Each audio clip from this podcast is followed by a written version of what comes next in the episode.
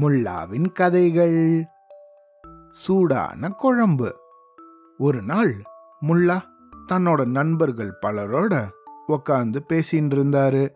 அப்படி பேசிட்டு இருக்கும்போது அந்த கூட்டத்துல வெளியூர் நண்பர்களும் கொஞ்சம் பேர் உக்காந்துருந்தாங்க தன்னோட நண்பர்கள்ல ஒருத்தர் மட்டும் எழுந்து முல்லாவை அங்க வந்திருந்த வெளியூர் நண்பர்களுக்கு அறிமுகப்படுத்தி வச்சாரு. முல்லாவை பத்தி இந்த நண்பரோ அளவுக்கு அதிகமா பாராட்டி பேச ஆரம்பிச்சிட்டாரு.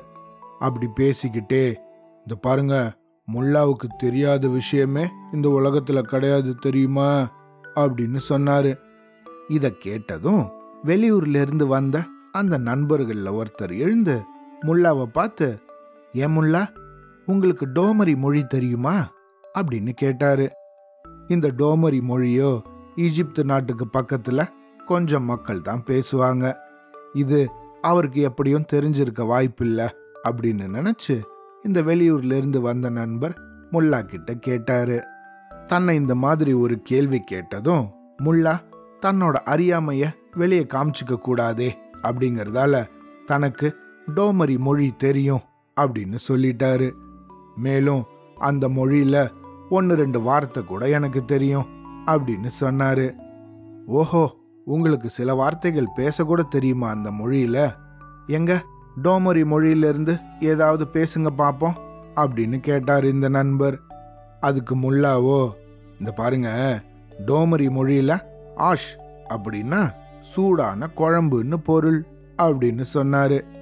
இதை கேட்ட இந்த வெளியூர் நண்பர்களில் வேற ஒருத்தர் இப்படி வரீங்களா நீங்க? இப்ப நான் என்ன பண்றேன் பார்? அப்படின்னு சொல்லிட்டு ஓஹோ அப்படியா விஷயம்? ஆஷ்னா சூடான குழம்புன்னு அர்த்தமா?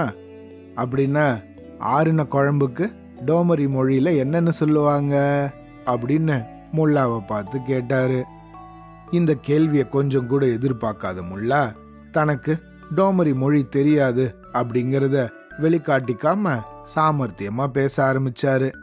தன்னை கேள்வி கேட்ட அந்த நபரை பார்த்து இந்த பாருங்க நண்பரே டோமரி மொழி பேசும் எகிப்திய மக்கள் எப்பையும் சூடான குழம்பு தான் சாப்பிடுவாங்க. ஆறி போன குழம்பு அவங்களுக்கு பிடிக்கவே பிடிக்காது தெரியுமா? அதனால தான் அவங்க மொழியில ஆறின குழம்பு அப்படிங்கிறதுக்கு எந்த ஒரு சொல்லுமே அவங்க வைக்கல அப்படின்னு சாமர்த்தியமா பதில் சொல்லி சமாளிச்சாரு. இந்த கதையிலிருந்து நம்ம என்ன தெரிஞ்சுக்கணும்? முல்லா போல நமக்கு தெரியாத ஒரு விஷயத்த தெரியும்னு நம்ம எப்பையும் பொய் சொல்லக்கூடாது. அப்படி ஒரு வேலையை ஏதாவது சொல்லிட்டோம்னா அதிலிருந்து சமயோஜித புத்தியை உபயோகப்படுத்தி சாதுரியமா தப்பிச்சுக்கணும். சரியா?